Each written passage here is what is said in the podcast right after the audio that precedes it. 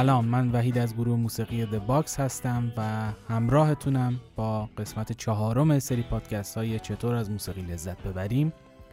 من در قسمت قبلی در خصوص یک سری از سبکای موسیقی مدرن صحبت کردم و سبکای جاز، گاسپل، رگ تایم، بلوز و کانتری رو پوشش دادم. و توی این قسمت بیشتر می‌خوام در مورد سبک راک صحبت بکنم که شاید خیلی از شما طرفدارش باشید و گروه های موسیقی که می‌شناسید و دوست دارید توی این سبک فعالیت بکنم نکته که دوست دارم قبل از شروع بحث حتما بهش اشاره بکنم این هست که مطالبی که من جمع کردم برای موضوع سبکای موسیقی مدرن انقدر زیادن که شاید امکان پوشششون توی یکی دو قسمت نباشه و به همین ترتیب من تصمیم گرفتم که خیلی این مطالب رو حذف نکنم و یک بخشی رو برای شما آماده بکنم که مطالب جامع باشه و سعی کردم همه مطالب رو همه سبکا رو یه جورایی پوشش بدم. به همین دلیل من مجبورم قسمت بعد رو هم به سبکای موسیقی مدرن بپردازم و سبکایی رو صحبت بکنم در موردش که توی این دو قسمت وقت نشد بهشون بپردازم.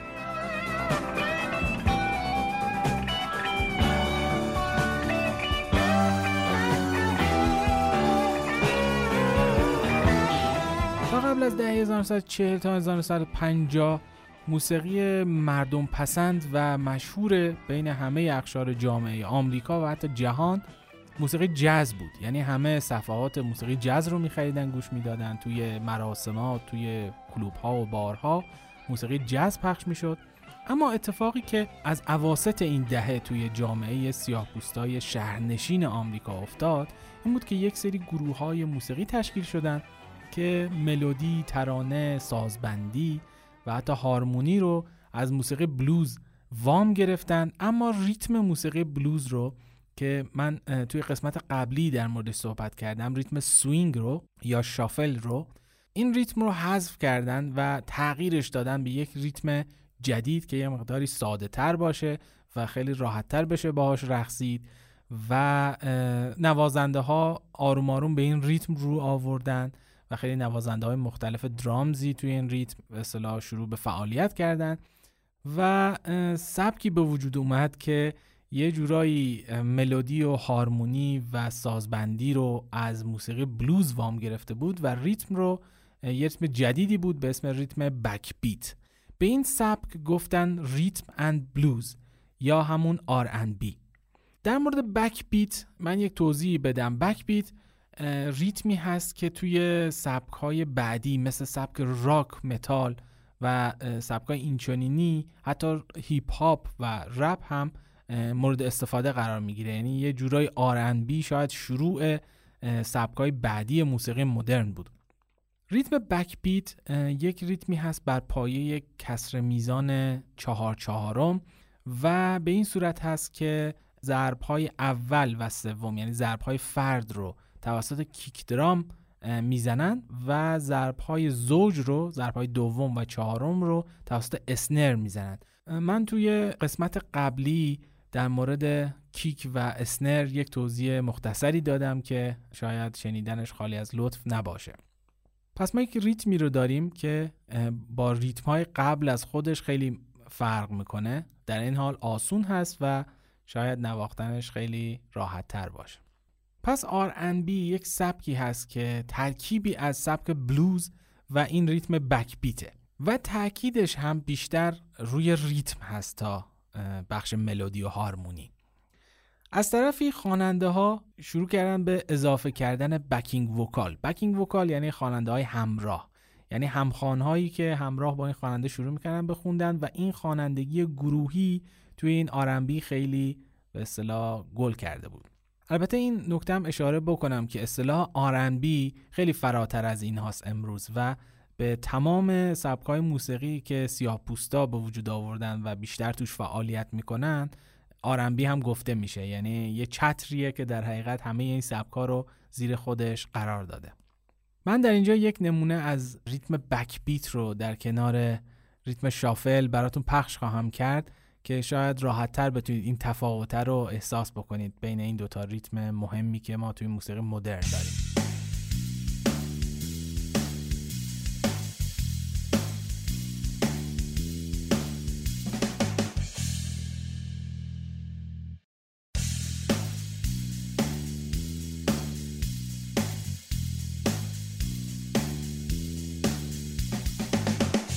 گروه های خیلی زیادی تو سبک آرنبی فعالیت می‌کردن. منتها شاید یه نمونه خیلی بارز و خوب از این سبک که حتی چند ماهی هم به عنوان یکی از هیت های آرنبی توی آمریکا مطرح شده بود.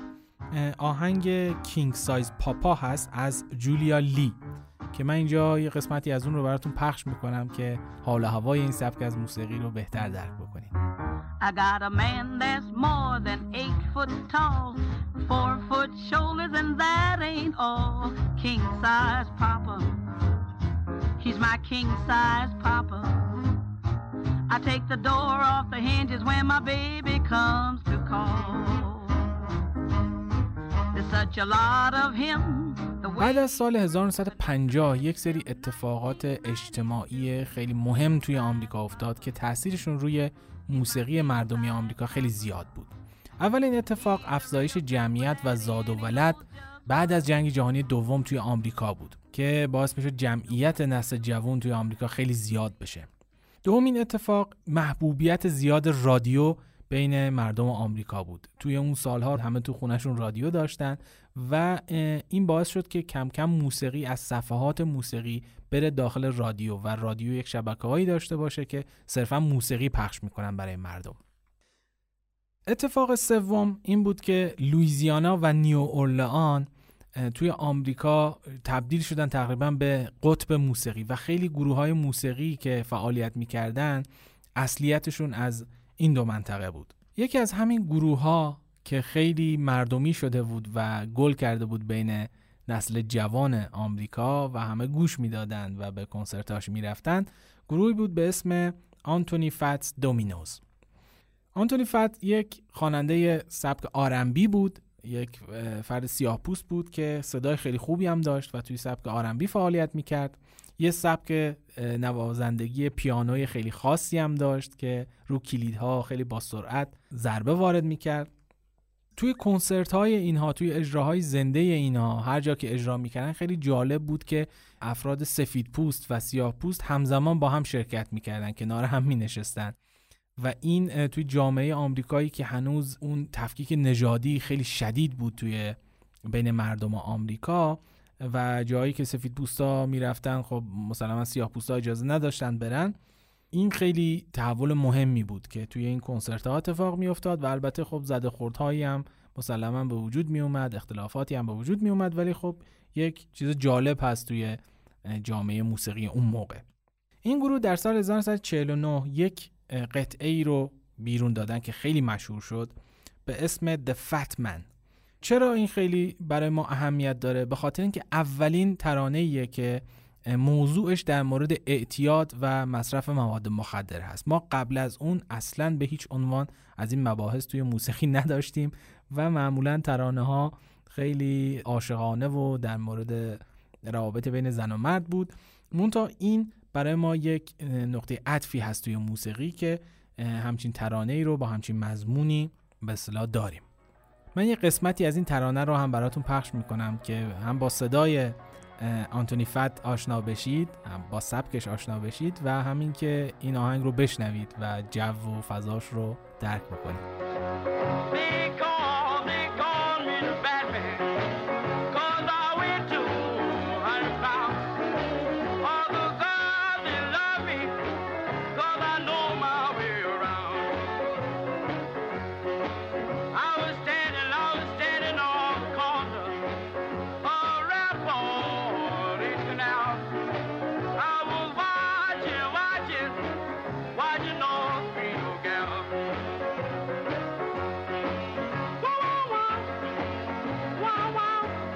گفتیم شبکه های رادیویی پخش موسیقی خیلی گل کرده بودن توی آمریکا و یکی از افرادی خیلی تاثیرگذار بود توی موسیقی مدرن شخصی بود به اسم آلن فرید. ایشون یک دیجی بود توی رادیو یعنی وظیفش این بود که آهنگ های مختلف رو پخش بکنه توی رادیو. و این کاری که انجام می‌داد این بود که مثل دیجی های امروزی این آهنگ ها رو میچسبون به هم با هم ترکیبشون می‌کرد و توی رادیو پخش می‌کرد. آهنگهایی که توی سبک آرنبی بودن توی سبک بلوز و کانتری بودن اینا رو یه جورایی به هم میچسبوند و پخش می‌کرد توی شبکش این شخص چرا برای ما مهمه؟ به خاطر اینکه اولین شخصیه که از کلمه راکن رول استفاده کرد. پس این کلمه راکن رول یه جورایی زاده این آقای آلن فرید هست. اتفاق مهم دیگه ای که میفته ظهور سبک بلوز الکتریک هست. ما قبل از این قضیه خواننده های بلوز از سازهای آکوستیک استفاده می‌کردن. حالا چه بیس بوده چه گیتار بوده چه سازهای دیگه. و گیتارهای الکتریک ظهور کردن بیس های الکتریک ظهور کردن و این سبک رو دچار تحول کردن. شاید تا سالهای بعدش هم نوازنده های بلوز قدیمی تر اصلا ورود سازهای الکتریک به سبک بلوز رو قبول نمی‌کردن و یه جورایی باهاش مخالفت می‌کردن.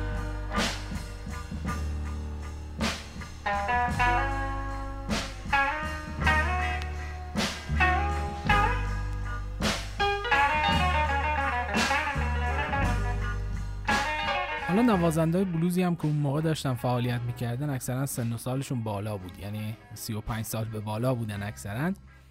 و مخاطبشون بیشتر افراد بالغ و به اصطلاح بزرگترها بودن توی جامعه آمریکا. حالا در مقابل این نوازنده ها و موزیسین های بلوز و آرنبی که یه مقدار سنشون بالاتر بود نوجوان ها هم وارد صنعت موسیقی شدن و گروه هایی رو تشکیل دادن که شروع کردن به ضبط آهنگ های خودشون و اونا هم بین جوون ها و نوجوان ها خیلی مشهور شدن. سبکی که اینا کار می‌کردن بیشتر وکال محور بود یعنی خواننده محور بود و شاید بعضیاشون حتی موسیقی هم همراهش نبود. صرفا چند تا نوجوان بودن مثل گروه سرود. شروع می‌کردن یک سری آهنگ ها رو میخوندن و اینا توی رادیو هم پخش می‌شد. به این سبکی که این نوجوان ها پایگذاری کرده بودن توی دهه 1950 میگن دوواپ و خیلی هم طرفدارای خاص خودش رو داشت. حالا نکته این که تو اون دوره توی آمریکا انفجار جمعیتی رخ داده بود و انفجار جمعیتی یعنی نوجوان بیشتر و نوجوان بیشتر یعنی دوواپ بیشتر. پس این سبک همینجوری داشت بین جامعه آمریکا جای خودش رو باز می‌کرد. It may sound funny, but I, I love you. It may... خب این جوون ها نه تنها این نوع از موسیقی رو گوش می‌دادن بلکه لباس متفاوتی هم میپوشیدن مثلا شلوارهای جین و کتهای چرمی و اینا مد شده بود بینشون و حتی از کلمات و گفتارهای متفاوتی هم استفاده می‌کردن. اصلا نحوه برخورد و رفتارشون هم توی جامعه فرق می‌کرد. سینما هم حتی تحت تاثیر این جوون ها تغییر کرده بود. دیگه فیلم هایی که مالون براندو و جیمز دین توش بازی می‌کردن خیلی گل کرده بودن بین مردم. فیلم های مثل وحشی مثل شورش بیدلیل و جنگل تخت سیاه. اینها فیلم های خیلی مشهوری هستن که در مورد این نسل از جوانای آمریکا ساخته شدن. این موسیقی دوواپ و آرنبی و حتی موسیقی بلوز که قبل از اون گوش داده می‌شد بین مردم اینا با هم ترکیب می شدند و این گروه های جدید موسیقی هی داشتن تحول ایجاد می‌کردن و اسم این سبک از موسیقی هم بر اساس همون گفته های آلن فرید گذاشته بودن راکن رول. این فیلم جنگل تخت سیاه که من بهش اشاره کردم خیلی تاثیرگذار بود توی صنعت موسیقی. چرا؟ به خاطر اینکه موسیقی تیتراژ این فیلم یک قطعه بود به اسم راک Around the Clock اثر بیل هالی. این موسیقی خیلی خیلی مورد توجه قرار گرفت و توی صفحه های جداگانه فروخته می‌شد و تقریبا همه جوونا اونو گوش می‌دادن. از طرف دیگه این اولین قطعه موسیقی بود که همه سازها دونه دونه به صورت جداگانه میکروفون گذاری شده بودن. یعنی تا قبل از اون خب توی استودیو یکی دو تا میکروفون میذاشتن و همه دور اون جمع می‌شدن و کاراشون رو ضبط می‌کردن. ولی این اولین قطعه بود که ما شاهد میکروفون گذاری جداگونه توی سازها هستیم. به همین دلیل صدا برداری خیلی خوب و نوآورانه ای داشت نسبت به حالا موسیقی هایی که تو اون دوره پخش می‌شد.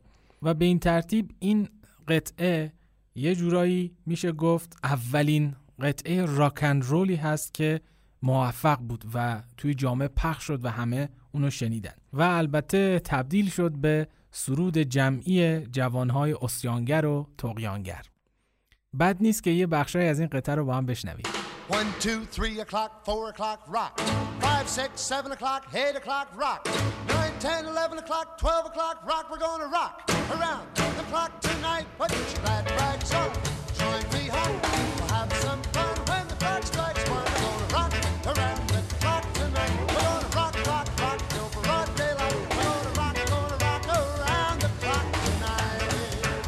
یه اتفاق مهم دیگه ای که توی دهه 1950 توی شهر منفیس اتفاق افتاد.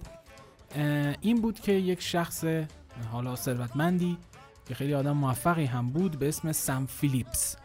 میاد یک استدیوی کوچیکی رو پایگذاری می‌کنه تأسیس می‌کنه و این رو تخصیص میده به ضبط موسیقی سیاه پوستا یعنی خواننده هایی که شاید کمتر شناخته شده بودن توی اون منطقه. می اومدن و کارهاشون رو توی استدیو سن فلیپس ضبط می‌کردن. این کار سن فلیپس یکی از مهمترین خدماتی بود که می‌شد به موسیقی مدرن کرد و این ضبط آثار خواننده های کم نام و نشان سیاه پوست که شاید نمی‌تونستن هزینه ضبط رو بدن آنچنان. نه اینکه کسی ازشون حمایت می‌کرد سن فیلیپس اینها رو مستندسازی کرد و خیلی از ترانه ها و کارهایی که از اون دهه باقی مونده و ما می‌تونیم برگردیم اونا رو بشنویم به خاطر خدمت بزرگی که سن فیلیپس به موسیقی مدرن کرد. سن فیلیپس یک جوان سفید پوستی رو کشف می‌کنه توی استودیو خودش که صدای شبیه به سیاه پوستا داره و موسیقی سیاه پوستا رو بلوز و آرنبی رو به بهترین نحو ممکن اجرا می‌کرده. این جوان کسی نیست جز الویس پرسلی الویس پرسلی در ابتدا چند تا کار ناموفق رو ضبط می‌کنه توی استودیوی سم فیلیپس که خیلی حالا به گوش شنونده ها نمی‌رسه. اما یه روز اتفاقی همراه با گروهش توی استدیو سم فیلیپس شروع می‌کنن به بازنوازی یا کاور آهنگ That's All Right Mama اثر آرتور کروداپ و میگن که سم فیلیپس توی یک اتاق دیگه ای بوده. یهو به گوشش می‌رسه که الویس پرسلی داره این آهنگ رو می‌خونه و دوان دوان میاد میکروفونا رو دوباره میچینه و میگه همین آهنگ رو با همین استایل دوباره بزنید و این آهنگ رو ضبط می‌کنه. این اولین hit الویس پرسلی هست. این آهنگ رو در تمام آمریکا مردم گوش میدن عاشق این آهنگ میشن و اصلا کسی باور نمی‌کنه که الویس پرسلی سفید پوسته. اصلا تا وقتی که عکساش نیومده بیرون و حالا پستراش نمیاد بیرون اجراهاش خیلی گل نمی‌کنه مردم فکر می‌کنن که این شخصی سیاه پوست است بد نیست یه قسمتی از اجرای الویس پرسلی از این آهنگ رو با هم بشنویم Well, that's all right, mama. That's all right for you. That's all right, mama. Just any way you do that's all right. That's all right. That's all right, mama. Any way you do. Well, mama, she done told me. Done told me too. Son, that gal you fooling wish she ain't no good to you, but that's all right. That's all right. That's all right, mama. Anyway, do.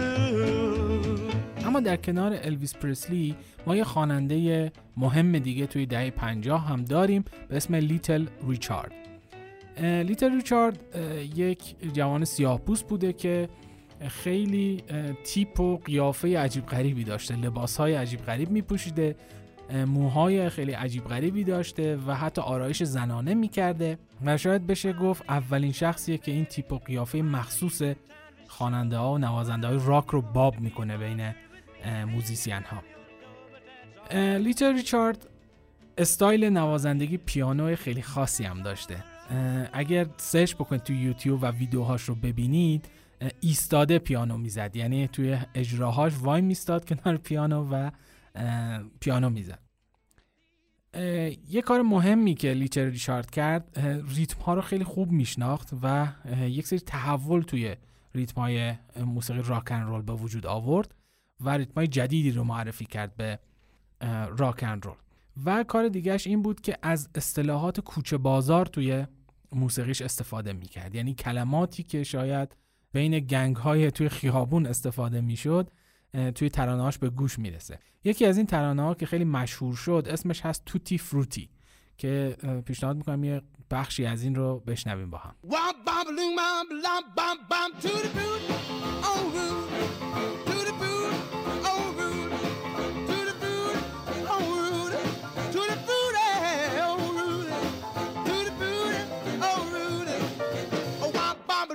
bum, bum, bum, bum. I got a girl named Sue. She knows just what to do. I got a girl named Sue. She knows just what to do. She rock to the east, she rock to the west, but she's the gal that I love best. To the booty, oh Rudy. To the booty, oh Rudy. To the booty, oh Rudy. To the booty. موزیسین مهم بعدی چاک بری هست شاید خیلی ها اسمش رو شنیده باشن. چاکبری اول یک نوازنده بلوز سیاپوست بود که توی سبک بلوز آرنبی فعالیت می‌کرد و بعد وارد راکن رول شد. کاری که چاکبری انجام داد این بود که ریتم های سبک کانتری رو وارد موسیقی راکن رول کرد. خانواده چاکبری حالا پدرش اموهاش توی سبک کانتری ساز می زدن و از بچگی با این سبک آشنایی داشت. و این اتفاق خیلی مهمی بود. ما از اینجا دیگه ورود کانتری رو به سبک راکن رول شاهد خواهیم بود. چاک بری یکی از بزرگترین گیتاریست های تاریخ موسیقیه و سبک و استایل خاصی داره توی نواختن گیتار که روی نوازنده خیلی زیادی تاثیر گذاشته. نوازنده های بزرگی مثل آنگوس یانگ از گروه ACDC اصلا استایل چاکبری رو تقلید می‌کنه توی نواختن گیتارش. خب مهمترین قطعه چاکبری هم که شاید اکثرا شنیده باشید اسمش هست جانی بی گود که یه قسمت هایی رو ازش میشنم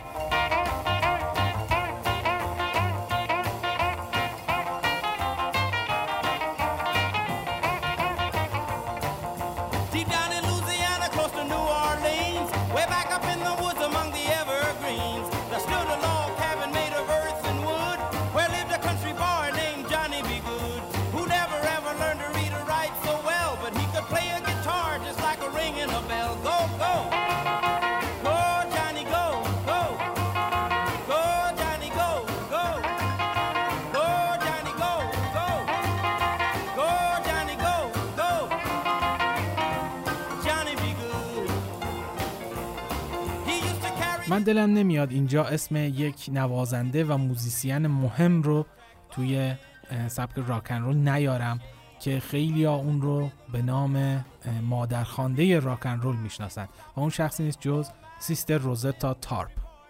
خواهر روزتا تارپ در اصل یک خواننده و نوازنده gospel بود که توی کلیسا و مراسم مذهبی اجرا می کرد و بعد وارد موسیقی rock and roll شد وارد موسیقی R&B شد و آثار خیلی مهمی رو تو این سبک به جا گذاشت. من در این خصوص خیلی در مورد سیستر روزتا تارپ اینجا صحبت نمی کنم من یک مقاله ای نوشتم در مورد ایشون به اسم زنی که بلوز را می‌فهمید. اگه search بکنید توی گوگل می‌تونید این مقاله رو پیدا بکنید و بخونید. من زندگی نامه و کارهایی که در مورد موسیقی انجام داده ایشون اونجا نوشتم و شاید اینجا دیگه جاش نباشه که بخوام خیلی باز بکنم مبحث کارهایی که سیستر روزتا تارپ انجام داده. فقط این نکته رو بهش اشاره می‌کنم که ایشون استایل نوازندگی داشت که نه تنها چاک بری و الویس پرسلی از اون الهام گرفتن و شاید خیلی از تکنیکاش رو کپی کردن بلکه افرادی مثل اریک کلپتون، جف بک و جیمی پیج هم وامدار استایل و تکنیک های سیستر روزتا تارپ هستند که البته بیشتر در مورد این نوازنده که اسمشون آوردم صحبت خواهیم کرد. کشف بعدی سم فیلیپس یه خواننده مهم دیگه ای بود به اسم جری لی لوئیس. جری لی لوئیس توی خانواده خیلی مذهبی بزرگ شده بود و این خانواده فرستاده بودنش به یه مدرسه مذهبی مسیحی که اونجا درس بخونه و اونجا به دلیل اینکه با پیانوی اون مدرسه به جای اینکه موسیقی مذهبی بزنه ریتم های بلوز و آرنبی رو زده بود یه جورای عذرش رو خواستن و از مدرسه اخراجش کردن. سم فیلیپس اون رو کشف کرد توی استدیو خودش و لوئیس واقعا یکی از تاثیرگذارترین خواننده های دهه 1950 تو آمریکا هست. اینجا تو پرانتز من یک نکته ای رو اشاره بکنم که بعدا خیلی بیشتر در موردش صحبت می‌کنیم و اونم این هست که توی 1956 ما رسما شاهد ورود راکن رول به اروپا و مخصوصا انگلیس هستیم. در ادامه حتما من بیشتر در مورد این موضوع صحبت خواهم کرد.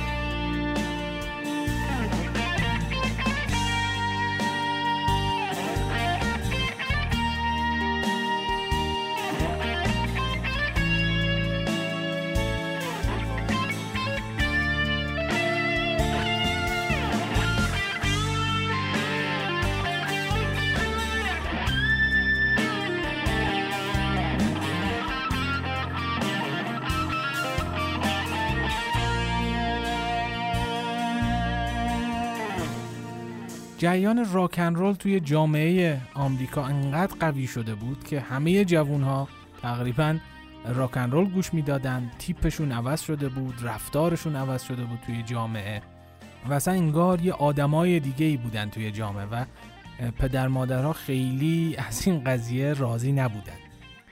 درسته که نسل جوون آمریکا به دلیل اون انفجار جمعیتی که اتفاق افتاد در اکثریت بودن ولی قدرت و سیاست در دست بزرگترها بود. این باعث شد که دولت یواش یواش با فشار والدین با فشار جامعه حالا بزرگسال آمریکا شروع بکنه به مقابله با این جریان و با استفاده از پروپاگاندا و رسانه ها فشار بیاره به استدیوها به شبکه های رادیویی برای اینکه این ترانه ها این آثار رو کمتر پخش بکنن ضبط نکنن همکاریشون رو با این خواننده ها و نوازنده ها کاهش بدن و در نهایت انقدر به خواننده ها و نوازنده های راکن رول فشار آورد که لیتر ریچارد اصلا از راکن رول خداحافظی کرد و رفت توی موسیقی گاسپل و شروع کرد به خوندن سرودهای مذهبی. الویس پرسلی رو هم که فرستادن سربازی که اصلا جریانش خیلی مشهور هست. رفتن به سربازی الویس پرسلی. جری لی لویس هم به خاطر ازدواج با دخترموی 13 سالش توی رسانه ها به شدت کوبیده میشه و توسط استودیوها و شبکه رادیویی کاملا بایکوت میشه و از موسیقی راکن رول میذارنش کنار برای مدت طولانی. چاک بری هم به دلیل برقرار کردن رابطه با دختری که زیر سن قانونی بود میفته زندان. یعنی رسما دیگه خواننده های مطرح راکن رول از جامعه موسیقی آمریکا یه جورایی خارج میشن. حالا چه اتفاقی میفته دولت با کمک رسانه ها میاد یک سری گروه های جدیدی رو معرفی می‌کنه که این گروه ها خیلی مرتب لباس میپوشن لباس های عادی میپوشن و دیگه از حرکات عجیب غریب روی سن خبری نیست. ترانه ها دیگه از اون کلمات خاص کوچه بازاری استفاده نمی‌کنن. ترانه های عاشقانه خیلی معمولی هستن. و تماشاچی هم یا اکثرا بزرگسال هستن یا اگرم جوون ها میان خیلی مرتب سر جای خودشون میشینن. دیگه خبری از رقصیدن و نمی‌دونم فیاد کشیدن و اینا نیست. و در نهایت این اتفاقیه که برای راکن رول توی دهه 50 آمریکا میفته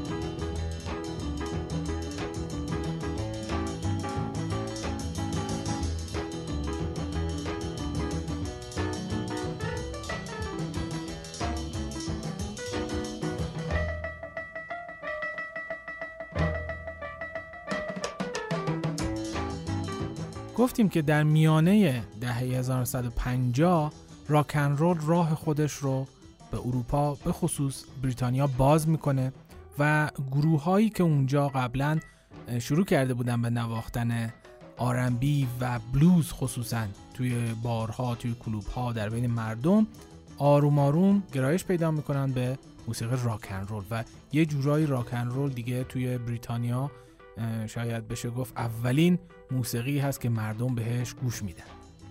اینجاست که یکی از مهمترین گروه های تاریخ موسیقی مدرن شکل می‌گیره گروه بیتلز.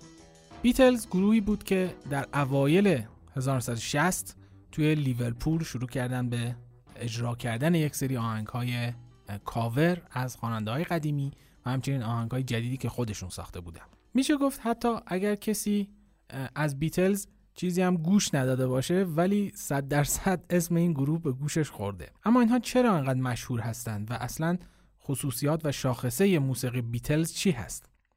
یکی این که خواننده های گروه بیتلز بسیار توانا هستند توی امر خوانندگی و قدرت خوانندگی خیلی بالایی دارن.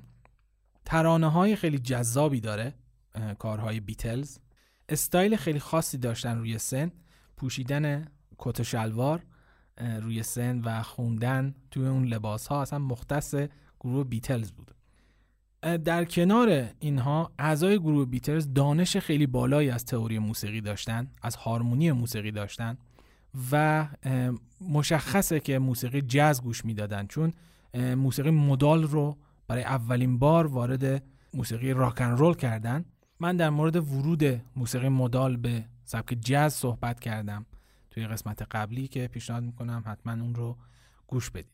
خود من وقتی برای هنرجوها می‌خوام مثال بزنم از مباحث پیچیده هارمونی موسیقی آهنگ های گروه بیتلز رو مثال می‌زنم. چون هر مبحثی رو توی هارمونی موسیقی مدرن بخونید حتما توی کارهای گروه بیتلز مشاهده خواهید کرد.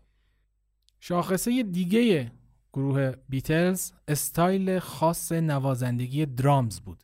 قبل از گروه بیتلز استایل نوازندگی درامز بین نوازنده ها یک حالت خاص کلاسیک بود که یک جور خاصی چوب های درامز یا stick های درامز رو تو دستشون می‌گرفتن. اما رینگو استار نوازنده درامز گروه بیتلز اصلا یک استایل جدیدی رو به درامرها معرفی کرد که بعد از اون شاید بگم 90 95 درصد نوازنده درامز از استایل اون تقلید کردن. اما بیتلز علاوه بر این استایل جدید درامز چه چیزی رو به موسیقی اضافه کرد؟ همونطوری که گفتیم یکی از خدماتشون به موسیقی معرفی هارمونی جدید و پیچیده تر کردن هارمونی موسیقی راکن رول بود.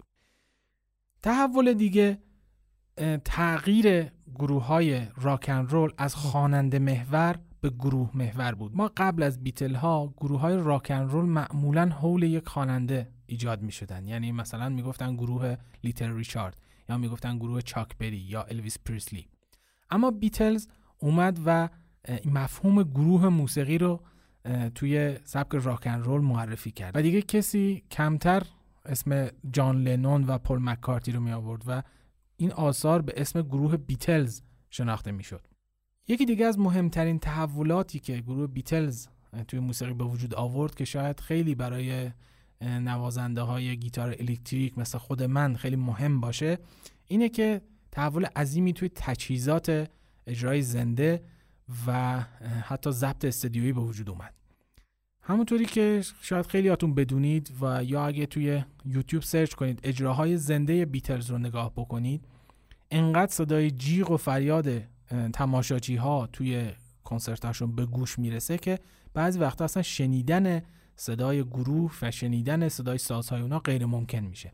تا قبل از اون آمپلیفایرهای کوچیک بیشتر توی موسیقی استفاده می شدن چون خبری از این سر و صدا و جیغ و فریادها زیاد توی موسیقی نبود. اما بعد از بیتل ها شرکت های تولید آمپلیفایر شرکت های تولید باند شرکت های تولید ادوات اجرای زنده شروع کردن به تولید باندها و های بزرگتر برای اینکه بتونن یه جورایی غلبه بکنن بر این هیاهو و جیغ و فریادی که توی کنسرت های بیتل ها بود.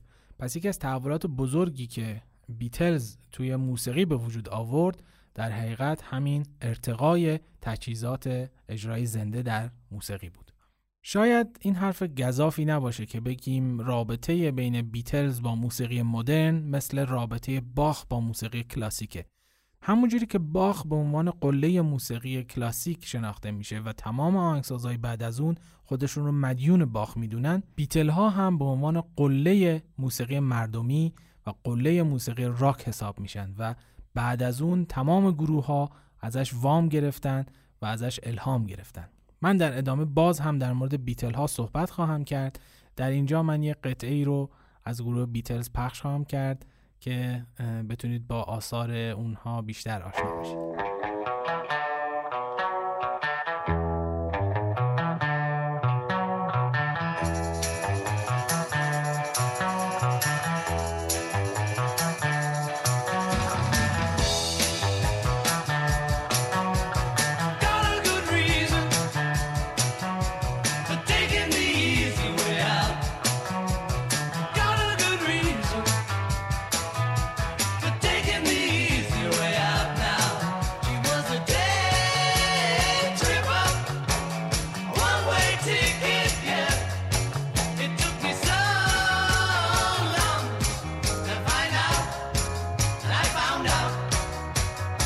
که قبلا اشاره کردم خلایی در موسیقی راکن رول آمریکا به وجود اومده بود که باعث شد گروه های مطرح بریتانیایی مثل بیتلز مثل انیمالز مثل The Rolling Stones و The Kings وارد آمریکا بشن کارهاشون و مردم آمریکا شروع بکنن به گوش دادن به آثار این گروه های انگلیسی بیتلز در بین این گروه ها گروهی بود که شاید نزدیکتر بود به خانواده ها یعنی خیلی خانوادگی گوش می‌دادن آهنگش رو از رادیو و میشه گفت بچه خوب خانواده بودن. در مقابل گروه های مثل The Rolling Stones و The Kings خیلی ادا داشتن. حتی روی سن از کلمات رکیک استفاده می‌کردن. سازهاشون رو میشکستن. شاید بشه گفت اولین گروه هایی بودن که روی سن سازهاشون رو میشکستن بعد از اجرای موسیقی. و یه جورایی این بچه بد خانواده به حساب می اومدن این گروه ها علاوه بر موسیقی که وارد آمریکا کردن همراه خودشون فرهنگ انگلیسی هم وارد آمریکا کردن. لباس های انگلیسی تو آمریکا به شدت مد شدن. جوونا لباس های انگلیسی می پوشیدن کلاهای انگلیسی روی سرشون میذاشتن. مراسم چای قوری های چای نمی‌دونم فیلم ها هنر هر چیزی که فکر بکنید از انگلیس وارد جامعه آمریکا شده بود و خیلی ترند شده بود توی جامعه آمریکا. به مجموع این ورود فرهنگ انگلیسی به جامعه آمریکا به خصوص ورود موسیقی راکن رول انگلیسی به جامعه آمریکا میگن بریتیش اینویژن یعنی تسخیر جامعه آمریکا تسخیر فرهنگ آمریکا توسط بریتانیا. این یکی از مهمترین نقاط عطف تاریخ موسیقی مدرن محسوب میشه. پس بریتیش اینویژن رو به خاطرتون بسپارید.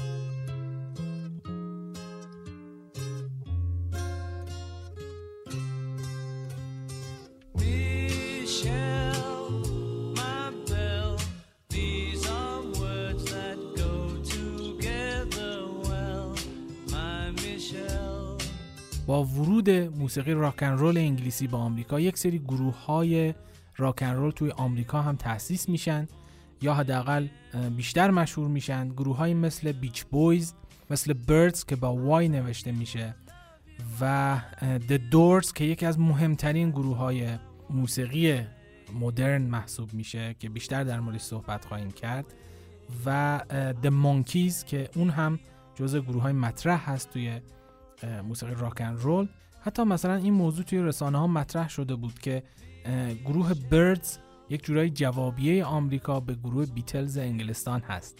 که البته همه متفق القول موافقن که اصلا نمیشه این دوتا گروه رو با هم مقایسه کرد. اما چه اتفاقات مهمی بعد از بریتیش اینویژن توی آمریکا افتاد؟ یکی اینکه چاکبری بالاخره از زندان آزاد شد و دوباره مشهور شد. الویس پرسلی بعد از اینکه از سربازی برگشت مثل خیلی از ماها که از سربازی برمیگردیم کلا سبک و سیاق زندگیش عوض شد و خیلی کمتر توی موسیقی فعال بود و وارد سینما شد و چند تا فیلم تولید کرد. و یه اتفاق مهم دیگه این که لیتر ریچارد هم دوباره وارد راکن رول شد و یک نوازنده گیتاری رو پیدا کرد و با اون شروع کرد به همکاری که اسمش رو شاید بشه گفت همه طرفداران موسیقی مدرن شنیدن و اون کسی نبود جز جیمی هندریکس. ما در مورد جیمی هندریکس بیشتر صحبت خواهیم کرد اما اتفاق مهم بعدی توی آمریکا توی دهه 1960 ظهور فرهنگ هیپی بود.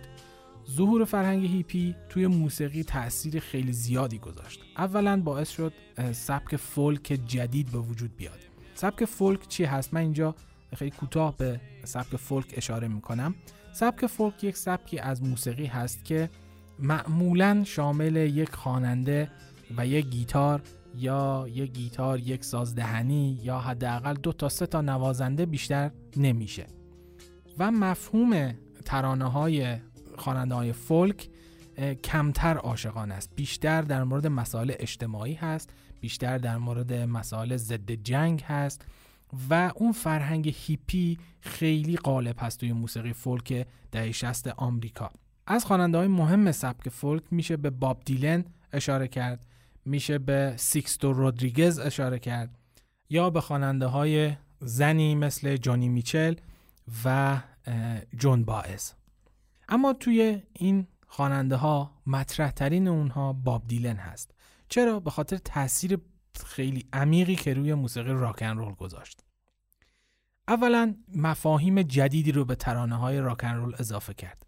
ما تا قبل از باب دیلن بیشتر شاهد ترانه های عاشقانه بودیم توی راکن رول و حالا اون ترانه های خیلی ساختار شکنی که قبلا ازش اشاره کردیم. ولی در مورد مفاهیمی مثل انسان دوستی مثل صلح مثل ضد جنگ بودن در مورد اینها خیلی کم صحبت می‌شد توی موسیقی راکن رول باب دیلن این رو به موسیقی راکن رول اضافه کرد و یه نکته دیگه این که باب دیلن اولین خواننده موسیقی فولک بود که از گیتار الکتریک استفاده کرد توی کارهاش و سر همین قضیه هم توی خیلی از اجراهاش هو می‌شد اصلا و تماشاچی ها هوش می‌کنن وقتی می‌دیدن که از گیتار الکتریک استفاده می‌کنه.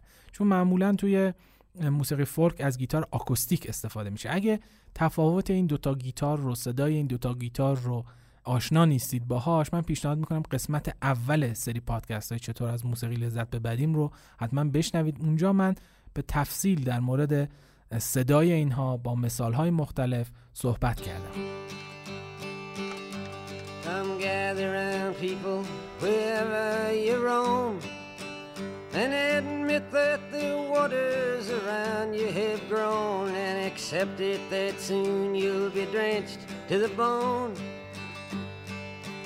If your time to you is worth saving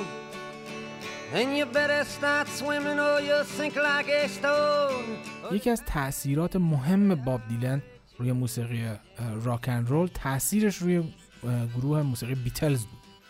بیتلز هم بعد از آشنا شدن با این فرهنگ و با این سبک از موسیقی به جای تک آهنگ منتشر کردن شروع کرد به ساختن آلبوم. و اولین آلبوم خودش رو که شامل آهنگهایی بود که به هم مرتبط بودن یک جورایی به نام سرجنت پپرز لونلی هارتس کلاب بند که اسم خیلی طولانی هم داره و معمولا همون سرجنت پپرزش رو میگن. این آلبوم رو ساخت و توی این آلبوم ما شاهد یک تغییر بزرگ توی موسیقی راکن رول هستیم. اولا استفاده از سازهای ارکستر توی آهنگ ها یعنی سازهایی مثل گروه های ویالون گروه های سازهای ذهی گروه های سازهای بادی یعنی یه جورایی از موسیقی کلاسیک وام گرفت این ارکستر رو و به آهنگاش وارد کرد و دوم استفاده از سازهای شرقی هست مثل سیتار. ما توی این آلبوم صدای سازهای شرقی هم میشنویم. این شروع یک حرکتی توی موسیقی راک بود که در ادامه بهش می‌پردازیم. بعد از وارد شدن گروه های انگلیسی به آمریکا و در کنارش به وجود اومدن جریان هیپی توی آمریکا و تغییراتی که بهش اشاره کردیم ایجاد شد توی موسیقی راکن رول چند تا گروه مطرح هم توی آمریکا به وجود اومدن که یکیش رو اشاره کردیم گروه The Doors بود که جز اولین گروه هایی است که از سینتی سایزر توی موسیقیشون استفاده می‌کنن. از صدای جیغ زدن و فریاد توی آهنگاشون استفاده می‌کنن. از افکت های خیلی خاص توی آهنگاشون استفاده می‌کنن. جز اولین گروه ها هست. جز تأثیر گذارترین گروه های راک هست. و گروه بعدی گروه جفرسون ایرپلین بود که یکی از بهترین خواننده های زن موسیقی راک توی اون گروه بود به اسم گریس اسلیک توی آثار جفرسون ایرپلین هم ما شاهد المان های جدید موسیقی راک ان رول هستیم. حتی ترانه های بعضی از آثار جفرسون ایرپلین هم تحت تاثیر جریان هیپی هست. مثل همین آهنگی که قرار الان با هم بشنویم به اسم White Rabbit که در مورد مصرف مواد مخدر هست.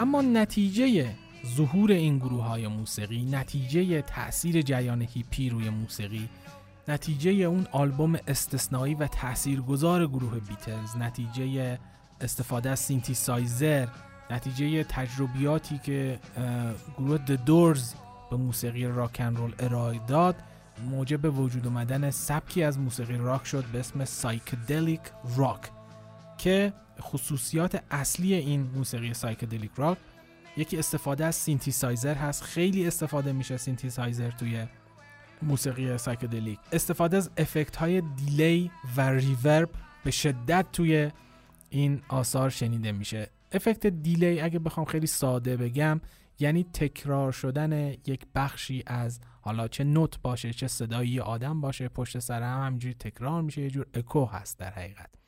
و افکت reverb هم افکت فضا هست. یعنی شما با افکت reverb فضا رو یه جورایی شبیه سازی می‌کنید. انگار که مثلا یکی توی یک سالن خیلی بزرگ داره می‌خونه یا توی یک فضای بسته می‌خونه این کار با افکت reverb به وجود میاد. و افکت reverb توی موسیقی سایکدلیک فضاهای خیلی بزرگ رو تداعی می‌کنه. یک جورهایی این دوتا افکت در کنار هم احساس توهم و کابوس رو توی این موسیقی القا می‌کنن به شنونده. نکته بعدی استفاده از سازهای شرقی هست. مثل همون سیتار مثل سازهای کوبه‌ای شرقی توی موسیقی سایکدلیک خیلی شنیده میشه. صدای حرف زدن آدم ها صدای فریاد کشیدن آدم ها و اینها هم توی موسیقی سایکدلیک خیلی شنیده میشه. در کنار اون توی اجراهای موسیقی سایکدلیک ما شاهد استفاده از لیزر هستیم نورهای لیزری و استفاده از تصاویر نورپردازی خاص. مثلا یک جور دستگاه هایی بود که داخلش آب و روغن به اصطلاح میریختن و این با این نورپردازی می‌کردن و این قطرات روغن توی این آب حرکت می‌کرد و توی این نورپردازی یک حالت کابوسوار و توهمواری رو ایجاد می‌کرد. و شاید بشه گفت مهمترین خصیصه موسیقی سایکدلیک استفاده از مواد مخدر بین موزیسین ها بود خصوصا LSD و اصلا این موسیقی برای این ساخته شده بود که اون نشئگی و اون توهمی که LSD و مواد مخدر برای ذهن آدم به وجود میاره رو بازتاب بدن توی موسیقی. یعنی اصلا شما وقتی psychedelic rock گوش می‌دید یعنی دقیقا انگار متوهم شدید. خیلی از نظر فضاسازی به این سمت حرکت کرده. اینجا من یک نمونه از موسیقی psychedelic رو براتون پخش خواهم کرد تا با سبک و سیاق این نوع از موسیقی مدرن هم آشنا بشید.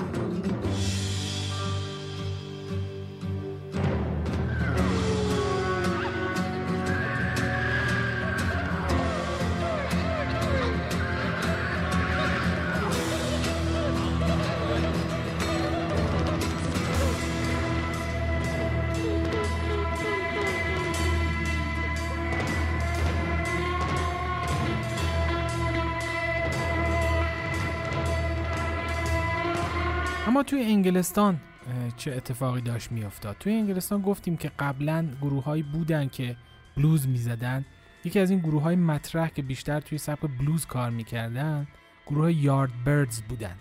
کافیه که من اسم نوازنده های این گروه رو بهتون بگم تا کاملا متوجه بشید که دارم از چی صحبت می‌کنم. از مهمترین نوازنده های این گروه اریک کلپتون بود جف بک بود و جیمی پیج که هر کدوم از این نوازنده ها غولهایی توی سبک راک محسوب میشن که خودشون بعدا گروه های بزرگی رو تشکیل دادن در سال 1966 اریک کلپتون گروه موسیقی کریم رو تشکیل میده که یکی از بزرگترین و تاثیرگذارترین گروه های سبک راک هست این گروه تحولات زیادی رو توی موسیقی راک به وجود آوردن که یکی از اونها معرفی تون و صدای جدیدی برای گیتار الکتریک بود. اریک کلپتون با توجه به مهارتی که توی نوازندگی گیتار الکتریک داشت و شناختی که از ابزار و تجهیزات ضبط و اجرای موسیقی داشت یک سری تون جدید رو به دنیای موسیقی راک معرفی کرد که از مهمترین اونها مشهور هست به صدای زن توی گیتار یا The Woman Tone که خیلی مشهور هست بین نوازنده ها دومین تحول صدای درامز سنگین بود. تا قبل از اون شاید گروه ها خیلی ریتمای درامزشون خیلی سنگین و قدرتمند نبود. ولی توی کریم ما شاهد این قضیه هستیم. تحول بعدی پوشیدن لباس های رنگی و عجیب غریب خاصی بود که ارکلپتون می پوشید اعضای گروه کریم می پوشیدن که این هم توی راک بعدا باب شد. و نکته ای که در مورد آثار موسیقی گروه کریم هست اینه که عموما آثار طولانی هستند و شامل بداه نوازی های خیلی طولانی گیتار الکتریک توی این قطعات هستیم. بعضی از این قطعات شاید تا 16 17 دقیقه هم طول بکشن. در اینجا یکی از قطعات گروه کریم رو براتون پخش خواهم کرد که بهتر متوجه منظورم بشه.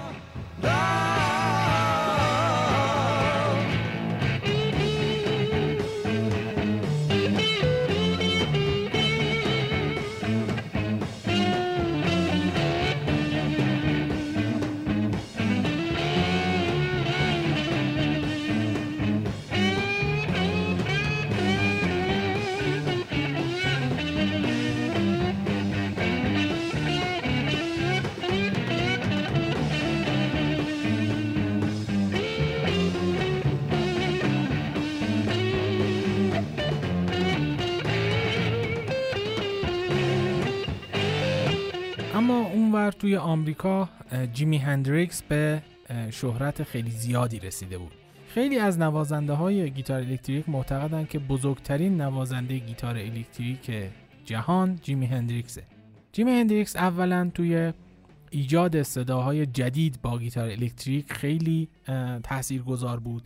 پدال ها و افکت های جدید گیتار الکتریک رو حالا یا طراحی می‌کرد یا اینکه از اونا استفاده می‌کرد و اونا رو مشهور می‌کرد. و تکنیک های خاص و سخت نوازندگی جیمی هندریکس که همه نوازنده های گیتار الکتریک با اون آشنا هستند و این تکنیک ها رو وارد موسیقی راک کرد و همچنین صداسازی خاص با گیتار الکتریک. اصلا یک صداهای غیر معمولی از سازش بیرون می اومد که اصلا تا حالا کسی اینها رو نشنیده بود. و اینکه اجراهای خیلی خاصی هم داشت. مثلا توی یکی از اجراهاش گیتارش رو روی سن آتیش زد. سبکی که شاید بشه گفت جیمی هندریکس بیشتر تو اون فعالیت می‌کرد سبکی است به اسم experimental rock یا راک تجربی. و آهنگ ها و قطعات خیلی مهمی رو جیمی هندریکس به دنیای موسیقی عرضه کرد و البته توی سن 27 سالگی هم فوت شد و مرگش خلأ خیلی بزرگی رو توی موسیقی راک به وجود آورد. البته سبک experimental یا تجربی توی اروپا هم موزیسین هایی رو داشت گروه هایی رو داشت که تو این زمینه کار می‌کردن. یکی از مهمترین و اولین گروه های اروپایی experimental rock گروه کن هست از کشور آلمان.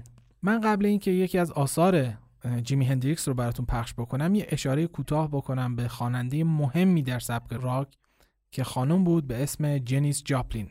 اسمش واقعا توی تاریخ موسیقی راک جز اسماییه که همه جا به گوش می‌رسه. سبک و سیاق خوانندگی خیلی خاصی داشت. اون فریادهایی که تو راک خیلی میشنویم شاید بشه گفت یکی از پایه‌گذارانش خانم جنیس جاپلین بود که او هم متاسفانه توی سن کم فکر می‌کنم توی 27 سالگی او هم فوت شد.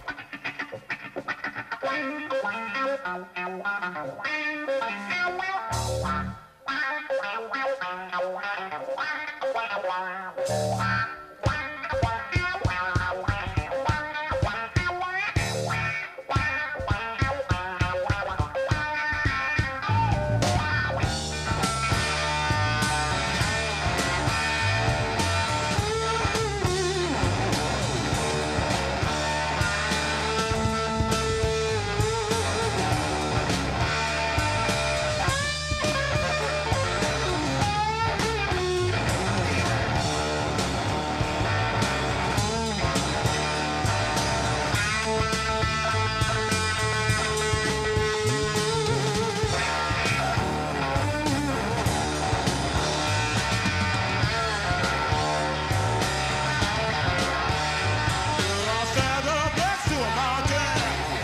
دو تا اتفاق خیلی مهم اجتماعی توی میانه دهه 1960 توی آمریکا اتفاق افتاد که یکی از اونها شعله ورتر شدن آتش جنگ ویتنام بود و مخالفت گروه های اجتماعی و مخالفین جنگ با اون و دومی به نتیجه رسیدن فعالیت های دکتر مارتین روتر کینگ بود که منجر به تصویب حقوق شهروندی آمریکا شد.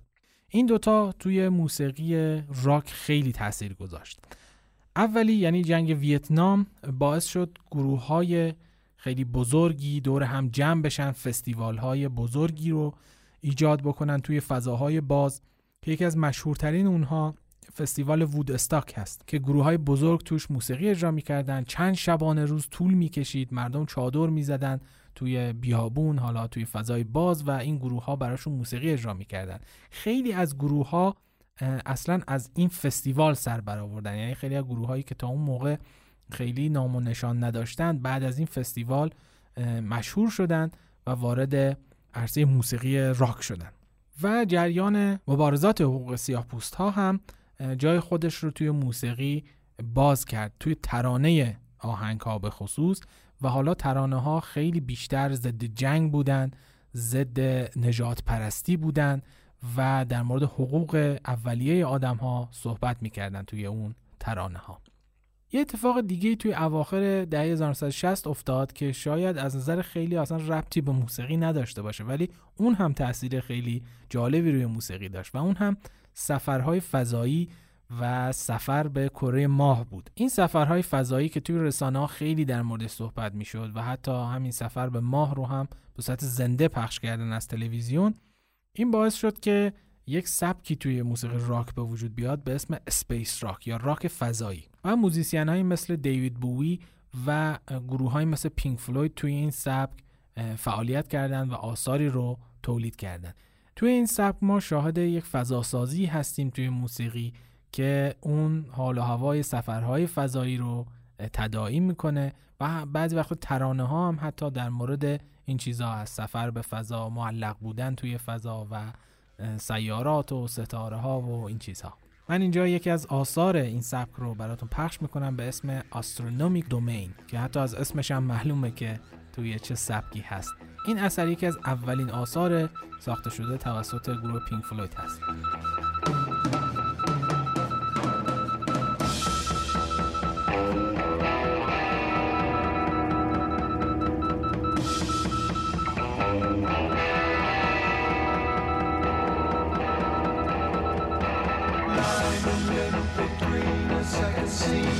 fight me.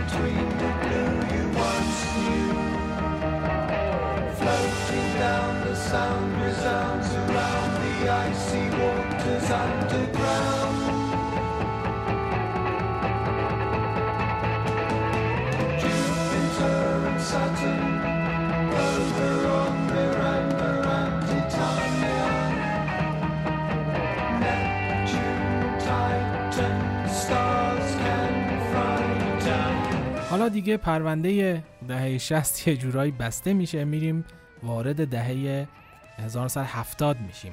اتفاقات مهمی که تو عرصه موسیقی توی اوایل دهه 70 و اواخر دهه 60 افتاد شاید بشه گفت اینها هستن. یکی از اونها مرگ چند تن از موزیسین های مطرح موسیقی راک بود. مثل جیمی هندریکس مثل جینیس جاپلین مثل جیم موریسون از گروه د دورز و دو نفر از گروه آلمن برادرز و می‌بینید که گروه ها یا از هم فرو میپاشیدن در اثر این مرگ ها یا کلا سبک و سیاقشون عوض می‌شد و آروم آروم کمرنگ می‌شدن. و یک اتفاق مهم دیگه ای هم که افتاد انحلال گروه بیتلز بود که به خاطر اختلافاتی بود که بین اعضای گروه به وجود اومده بود و اعضای گروه بعد از انحلال خودشون به تنهایی شروع کردن به ارائه آثار به صورت تکی. اما راک دهه هفتاد با راک دهه شست خیلی تفاوت داره. این تفاوت ها حالا به صورت تیتوار اگه بخوام توضیح بدم اینها هستن. یکی اینکه جنبش های هیپی و جنبش های موافق صلح و مخالف جنگ آروم آروم کمرنگ شده بودند و این تفکرات جای خودشون رو توی ترانه های راک داده بودن به مسائل شخصی تر مسائل درونی تر دو استفاده زیادتر از سینتیسایزر. حالا سینتیسایزر دیگه یکی از سازهای اصلی موسیقی راک شده بود که توی دهه هفتاد ما خیلی صداش رو میشنویم. خصوصیت بعدی این بود که گروه های موسیقی دیگه تمایلی به انتشار تک آهنگ نداشتن. حالا ما شاهد آلبوم های موسیقی بودیم.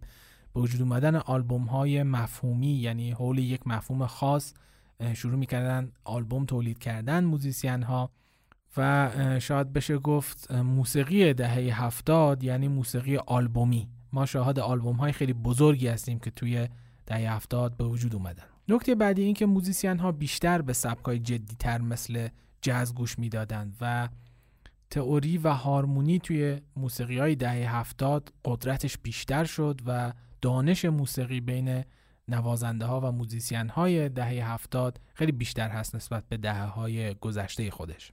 یکی از مهمترین خصوصیات راک دهه هفتاد وجود سولوهای بینظیر گیتار الکتریک هست یعنی شاید مشهورترین سولوهایی که ما از گیتار الکتریک توی موسیقی راک می‌شناسیم مختص دهه هفتاد هستند. توی دهه هفتاد گروه کریم هم به خاطر اختلافاتی که داشتن منحل میشه و اریک کلپتون این بار گروه درک اند دومینوز رو تشکیل میده که یکی از مشهورترین قطعات موسیقی راک به اسم لایلا هم اثر این گروه و اریک کلپتون هست. و توی انگلیس هم گروهی مثل گروه لید زپلین اوج می‌گیره مشهورتر میشه. اگرچه توی دهه 60 هم فعال بودن ولی شاید بشه گفت عمده ترین کارهای گروه لید زپلین توی دهه 70 هست.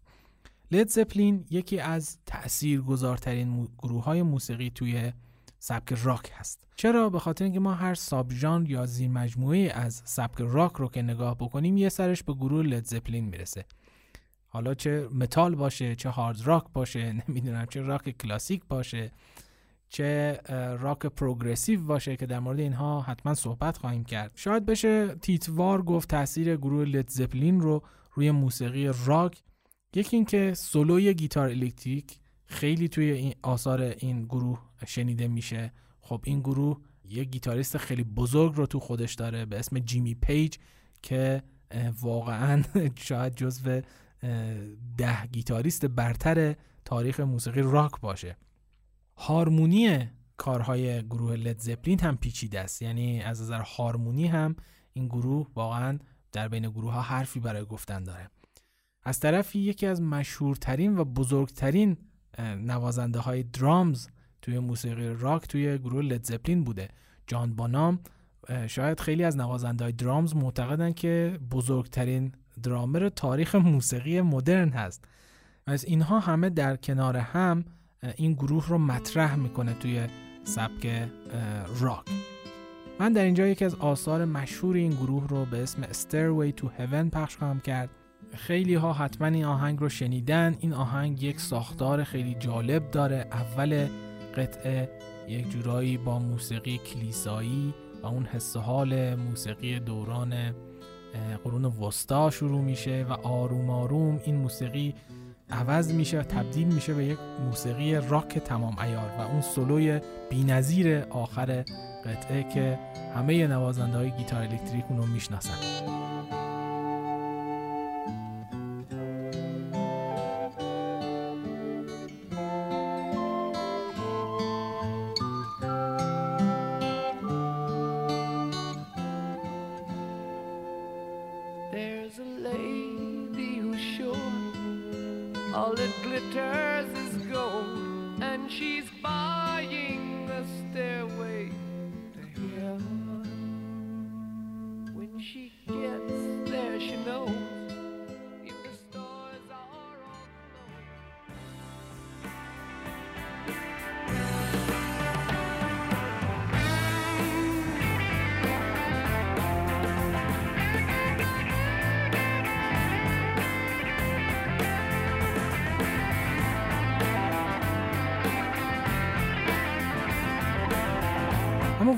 پرداختن به همه گروه های مطرح دهه هفتاد. اینجا امکان پذیر نیست. من فقط تیتوار اسم بعضی از اونها رو میارم که اگه علاقه‌مند بودید برید آثارشون رو گوش بدید.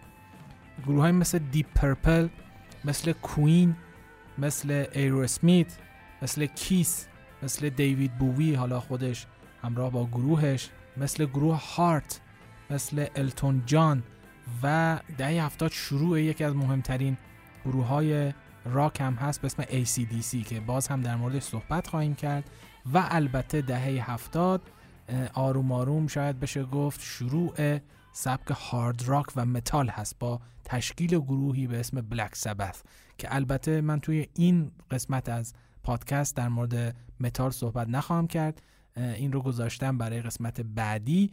پس اینجا تو ذهنتون باشه که ما توی دهه هفتاد شروع جدی سبک متال و هارد راک رو داریم. اما یکی از مهمترین ساب ژانرهای سبک راک توی دهه هفتاد اتفاق میفته و اون چیزی نیست جز پروگرسیو راک. پروگرسیو راک یک خصوصیاتی داره که شاید مختص به خودش هست نسبت به راک کلاسیکی که حالا تا الان باش آشنا بودیم. کسانی که توی سبک پروگرسیو راک فعالیت می‌کردن معتقد بودن که موسیقی فقط برای رقصیدن و لذت بردن نیست و راک باید مثل موسیقی های دیگه مثل سبک های دیگه جنبه هنری هم داشته باشه. پس پروگرسیو راک رو میشه گفت موسیقی هنری سبک راک. به همین دلیل ما شاهد سازبندی و هارمونی پیچیده هستیم توی سبک پروگرسیو و در کنار اون ترانه ها عمق بیشتری پیدا می‌کنن. گفتیم که بیشتر در مورد مسائل درونی هستن حتی مسائل فلسفی هستن توی ترانه و یه جورایی خودشون رو دور می‌کنن از راکی که حالا قبل از دهه هفتاد مردم میشنیدن و خیلی توی جامعه رواج داشت. اینجا می‌رسیم به گروه مورد علاقه خود من که یکی از مهمترین و تاثیرگذارترین گروه های موسیقی توی راک و به خصوص پروگرسیو راک هست. یعنی شما برید مصاحبه های موزیسین هایی که توی پروگرسیو راک بعد از دهه هفتاد فعالیت می‌کردن یا پروگرسیو متال همشون اسم این گروه رو به عنوان گروه تاثیرگذار میارن توی حرفاشون و اون گروه گروهی نیست جز پینک فلوید. پینک فلوید توی دهه هفتاد بزرگترین و مشهورترین و پرفروشترین آلبوم موسیقی دنیا رو به بازار عرضه می‌کنه و اون آلبوم آلبوم Dark Side of the Moon هست. اگر این آلبوم رو گوش داده باشید و همچنین آلبوم The Wall رو متوجه اون قضیه‌ای که در مورد تولید آلبوم به جای تک آهنگ توی دهه هفتاد بهش اشاره کردم شاید بهتر متوجه بشید. این آلبوم ها این دوتا آلبوم به خصوص حول یک موضوع هستن. یعنی به نظر خود من و خیلی از موزیسین های دیگه شما باید این آلبوم رو از اولین قطعه شروع بکنید تا آخرین قطعه گوش بدید که کامل با جریان فکری که تو این آلبوم ها هست آشنا بشید. پس این آلبوم های مفهومی ما بیشتر توی سبک پروگرسیو راک شاهدشون هستیم. گروه پینک فلوید نه تنها از آهنگساز و موزیسین و ترانه‌سرای قوی به اسم راجر واترز بهره می برد بلکه یکی از بزرگترین نوازنده های گیتار الکتریک هم توی این گروه بود که اون کسی نیست جز دیوید گیلمور. گروه پینک فلوید اولین گروهی هست که از صداهای غیر موسیقیایی برای ساختن موسیقی استفاده می‌کنه. مثلا اگر شما آهنگ Money رو گوش بدید می‌بینید که در ابتدای آهنگ با استفاده از صدای پول اون ریتم اصلی آهنگ ساخته میشه. پینک فلوید از این تکنیک توی آلبوم های قبلیش هم استفاده کرده بود و توی آلبوم های بعدیش هم به وفور استفاده کرده.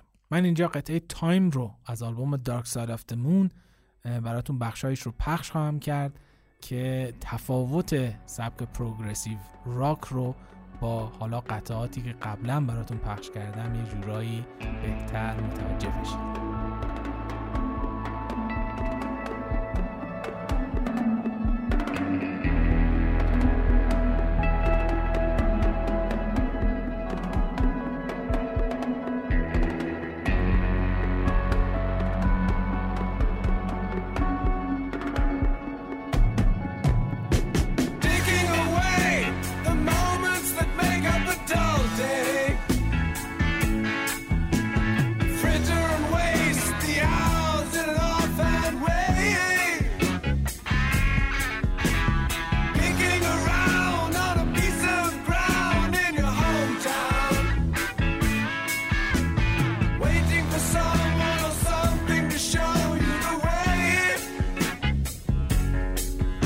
اینجا می‌رسیم به دهه 80 اتفاقات مهمی که حالا توی دهه 80 اتفاق افتاد و بیشترشون توی اوایل دهه 80 اتفاق افتادن شامل اینها هستن. یکی از اونها مرگ جان لنون هست. جان لنون یکی از اعضای گروه بیتلز بود که حالا بعد از فروپاشی گروه بیتلز تو دهه 70 یک سری آلبوم تکی داد و حتی توی دهه 80 هم یه آلبوم تکی به اسم دابل فانتزی بیرون داد که خیلی هم طرفدار داشت. و جان لنون همونجوری که خیلی هاتون می‌دونید توی دهه 80 ترور شد. و ما شاهد فروپاشی ها و مرگ های دیگه هم تو اوایل دهه 80 بودیم. یکی مرگ درامر گروه لد زپلین بود که قبلا در موردش صحبت کردیم و باعث شد که گروه لد زپلین از هم فرو بپاشه و دیگه نتونه ادامه بده. اتفاق مهم دیگه فروپاشی گروه پینک فلوید بود توی دهه 80 بعد از اون ماجرایی که بین دیوید گیلمور و راجر واترز پیش اومد و راجر واترز از گروه جدا شد و تا یه مدتی گروه پینک فلوید فعالیت نمی کرد.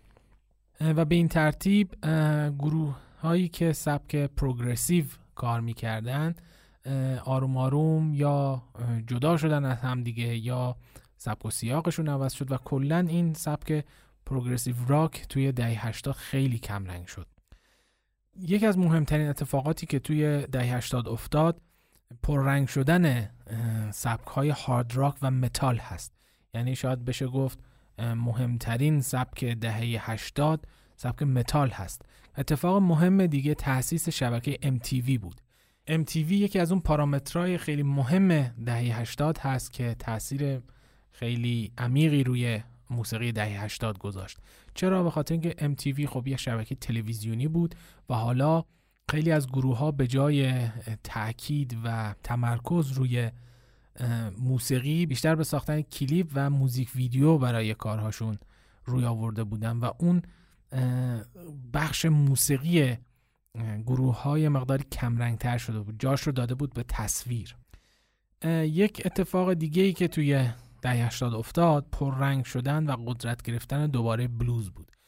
یک سری نوازنده و خواننده بلوز که خیلی چیره دست بودن و خیلی مشهور شده بودن توی سبک بلوز شروع کردن به فعالیت.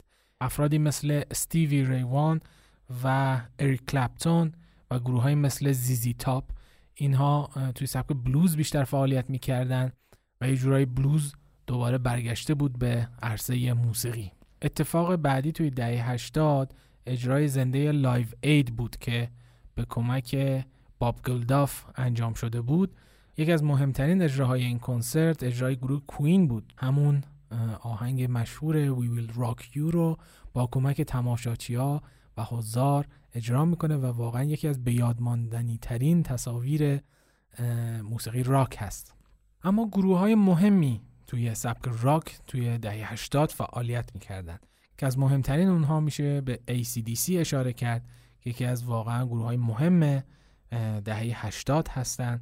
گروه های مثل بلک سبث که توی سبک هارد راک و متال کار می‌کردن.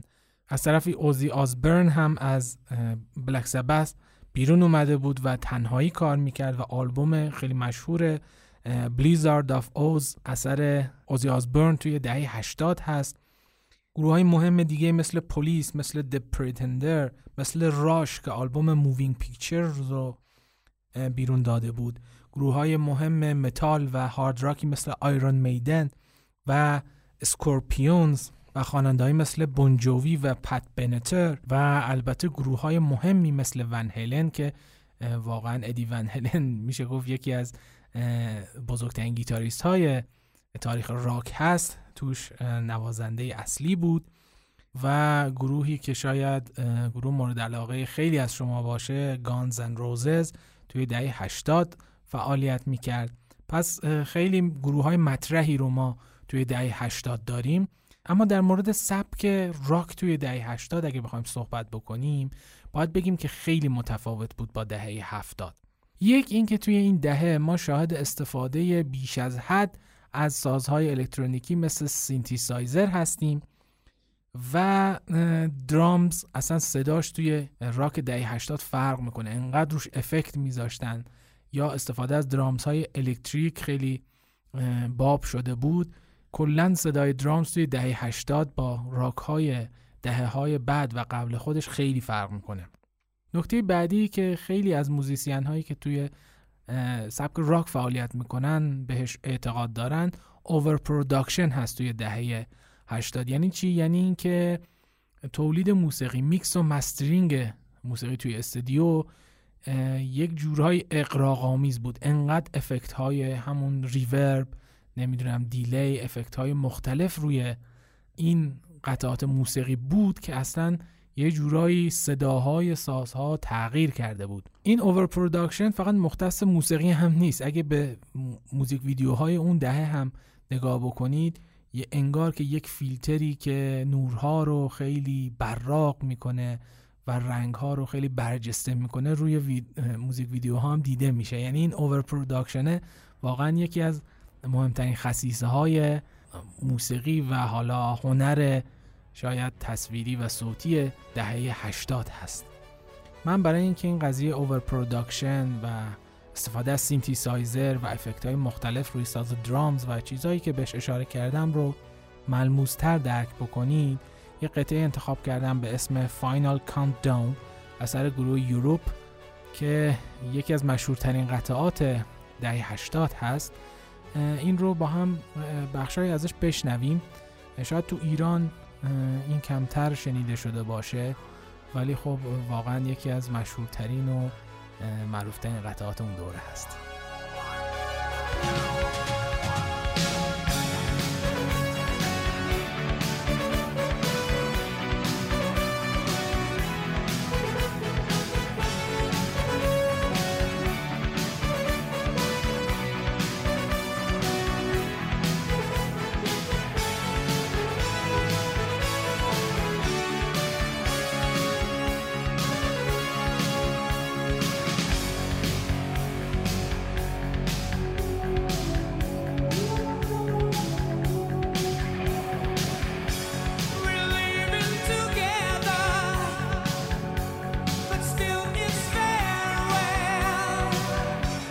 سراغ دهه 1990 که یکی از مهمترین دهه های موسیقی راک هست.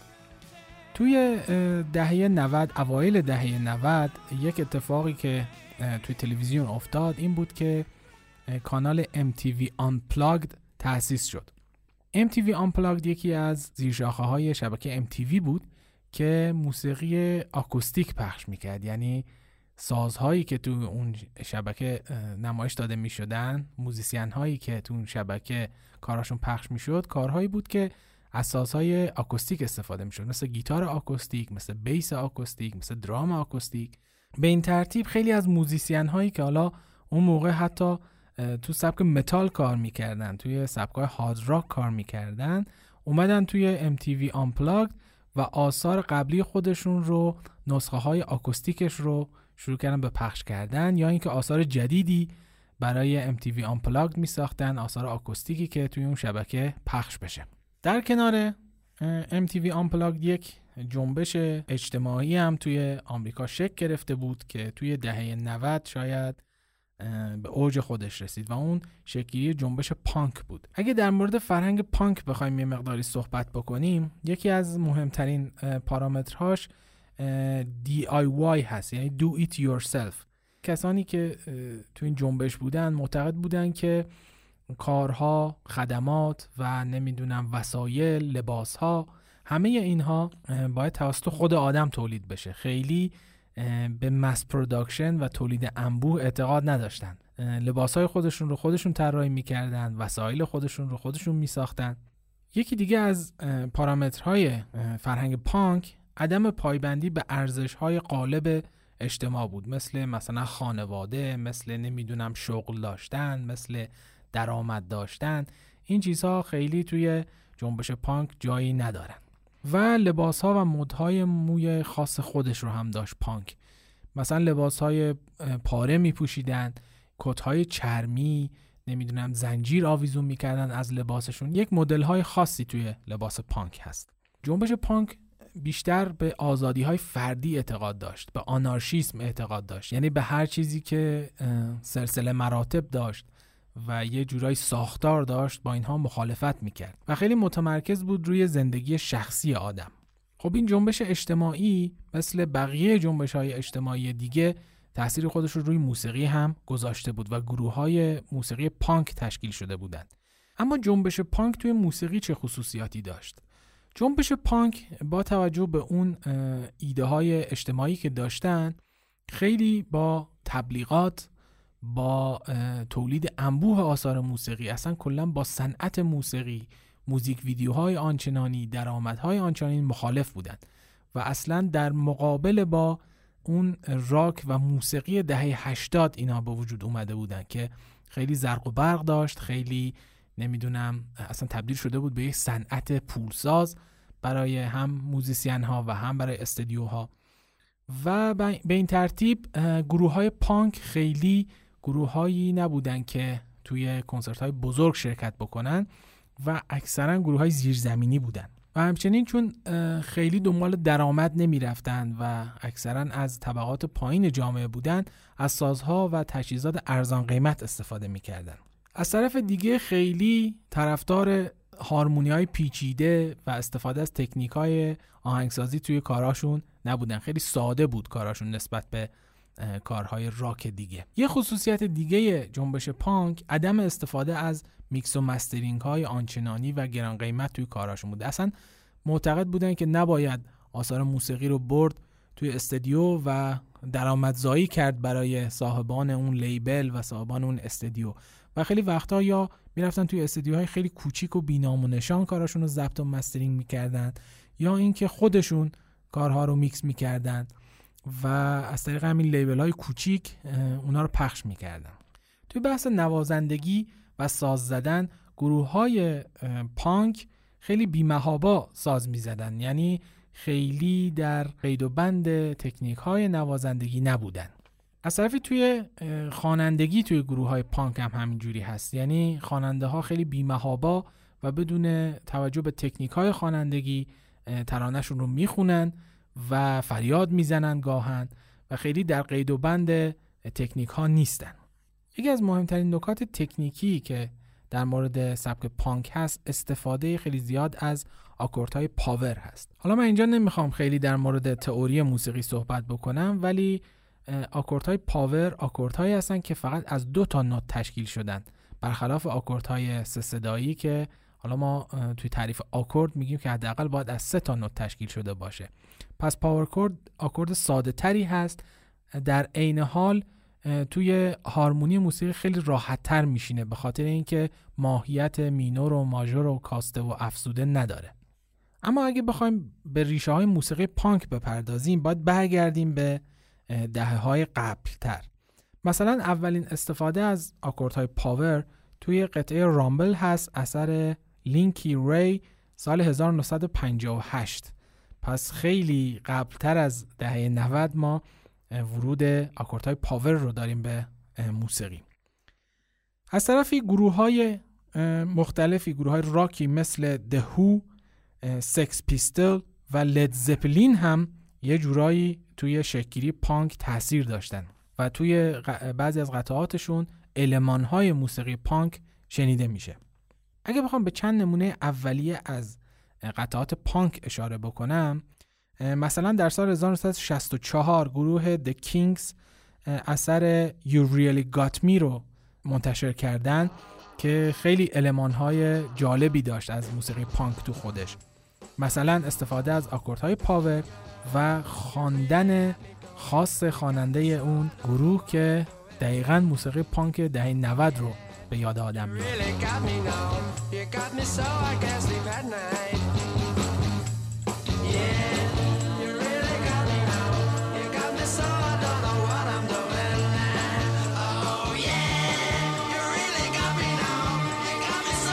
یا مثلا توی 1965 گروه د سونیکس اثر سایکو رو میده که اون هم المان های موسیقی پانک رو داره.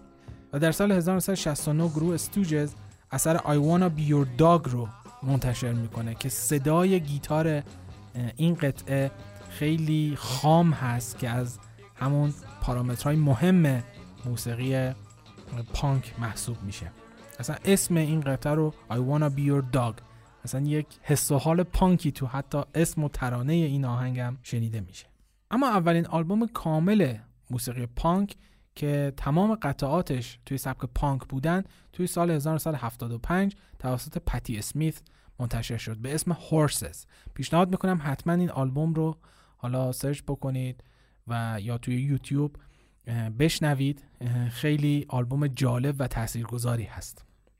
اما همونطوری که گفتم توی دهه 90 جریان پانک خیلی توی موسیقی شدت گرفت و دلیلش هم به خاطر همون قضیه گروه های دهه 80 بود که توی مدیا توی تبلیغات توی درآمدزایی اصلا صنعت موسیقی توی دهه 80 خیلی بزرگ شده بود و اون اوور که ازش صحبت کردم انقدر عظیم شده بود و گروه های زیرزمینی برای مخالفت با این نکاتی که اشاره کردم شروع کردن به نواختن پانک.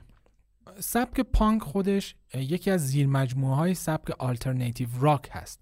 آلترناتیو راک کلا به تمام سبک های راک گفته میشه که در مخالفت با جریان حاکم مدیا برای ساخت موسیقی و صنعت موسیقی حرکت می‌کنن. حالا چه ایندی راک باشه چه حالا پانک باشه چه ساب های دیگه.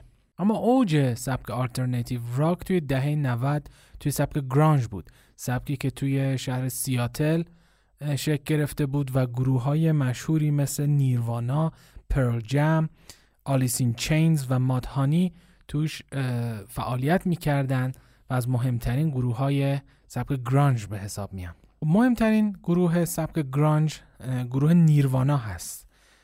که خواننده اصلیش کرت کوبین بود. کرت کوبین توانایی ای در نوشتن ملودی داره. شاید بشه گفت یکی از نابغه های موسیقی توی نوشتن ملودی هست. استایل خاص خوانندگی خودش رو داره. واقعا صدای خیلی قشنگی داره و کلمات و عبارات رو به خوبی و با لحن خاص خودش و اون لحنی که توی سبک پانک و آلترناتیو راک ما شاهد هستیم ایفا می‌کنه. یک استعداد خیلی خوبی هم تو نوشتن ترانه داشت که ترانه هایی با فضای خیلی عجیب و غریب و با قدرت نفوذ بالا برای کارهای گروه نیروانا می نوشت گروه نیروانا کنسرت هاشون هم خیلی قابل توجه هست. شما اگه کنسرت های گروه نیروانا رو دیده باشید اولا طرز لباس پوشیدنشون توی بعضی از کنسرت ها و طرز اصلا استایل اجراشون توی کنسرت و بعد شکستن سازهاشون در نهایت توی آخر کنسرت و خورد کردن تمام تجهیزات موسیقی که با خودشون به اون کنسرت آوردن اینا از خصوصیات اصلی گروه نیروانا هست. نیروانا اولین آلبومش رو با یک استودیو خیلی کوچیک یک شرکت تولید کننده موسیقی خیلی کوچیک شروع کرد. و اولین آهنگی که حالا هیت شد از نیروانا آهنگ لاو باز بود که خود این آهنگ هم کاور هست. اما اوج کار نیروانا با آلبوم Nevermind و مشخصا آهنگ Smells Like Teen Spirit بود که یه جورایی انقلاب خیلی بزرگی توی سبک راک به حساب میاد این آهنگ. اولا کاری که این آهنگ کرد این بود که موسیقی گرانج رو جهانی کرد. یعنی نه تنها توی آمریکا و سیاتل و توی کلوب های کوچیک توی فضای زیرزمینی کوچیک کنسرت های سبک گرانج اجرا می شد حالا با این آهنگ با این آلبوم نیروانا موسیقی گرانج جهانی شد و حتی تو کشورهای اروپا تو کشورهای دیگه هم این گروه های سبک گرانج می رفتن و اجرا می کردن علمان های آهنگ Smells Like Teen Spirit که باعث شد خیلی از موزیسین ها اذهان بکنن که این آهنگ یک انقلاب توی موسیقی راک تو دهه 90 محسوب میشه. یکی ملودی فوق ای داره که برای وکال نوشته شده برای ترانش نوشته شده. خیلی بانفوذ هست ملودیش. به این راحتی ها از ذهن پاک نمیشه. و حرکت ملودی این آهنگ روی هارمونی خیلی قوی هست. یعنی نوت های ملودی روی هارمونی سادش یعنی کل این آهنگ از چهار تا آکورد تشکیل شده. ولی ولی این ملودی یک جوری روی این آکوردها حرکت می‌کنه که باعث میشه اون آکوردها از نظر هارمونی یه مقداری غنیتر بشن. از طرفی اجرای فوقالعاده کرت کوبین و وکالش روی این آهنگ چیزی نیست که به این سادگی ها از ذهن آدم پاک بشه. و از طرفی تمام علمان های سبک گرانج و سبک پانک توی این قطعه شنیده میشه.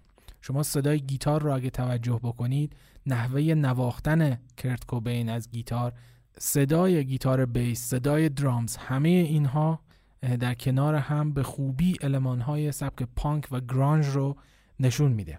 اما اتفاقی که برای نیروانا افتاد این بود که تبدیل شد به چیزی که داشت باهاش مبارزه می‌کرد. یعنی تبدیل شد به یه گروه خیلی بزرگ جهانی که کنسرت های خیلی بزرگ می‌ذارن و قراردادهای خیلی بزرگ میبندن و این موضوع خود کرت کوبین و اعضای گروه رو به شدت آزار می‌داد و در نهایت حالا فشارهای روحی حاصل از این قضیه و البته مشکلات روحی که خود کرت کوبین داشت در نهایت منجر به خودکشی اون شد و فروپاشیده شدن این گروه.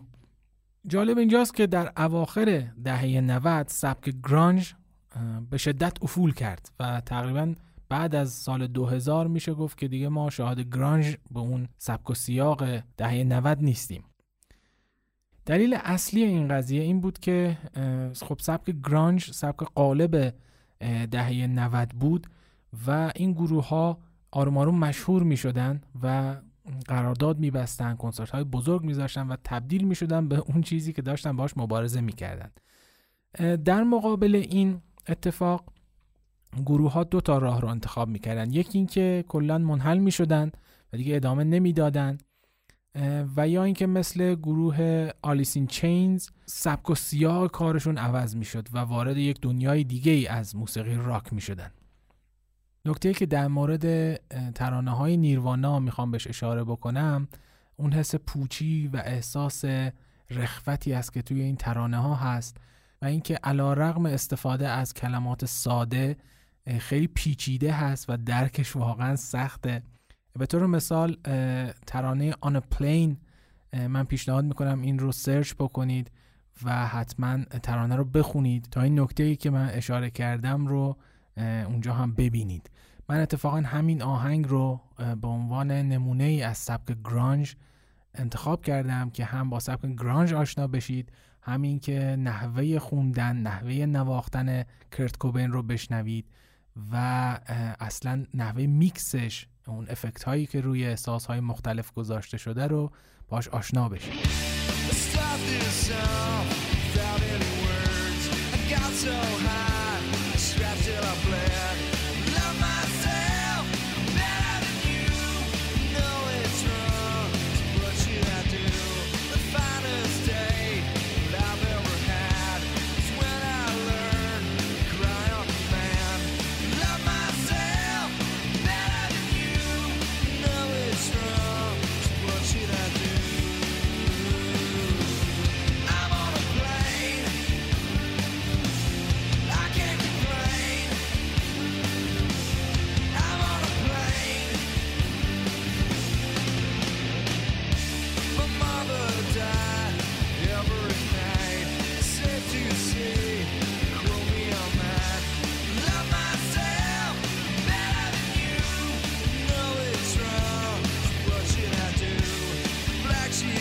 در برهه های مختلف تحولات و تغییراتی که توی سبک راک ایجاد شده موزیسین هایی بودن که معتقد بودن راک مرده و از بین رفته و الان هم در خصوص راک بعد از سال 2000 خیلی ها این نظر رو دارن.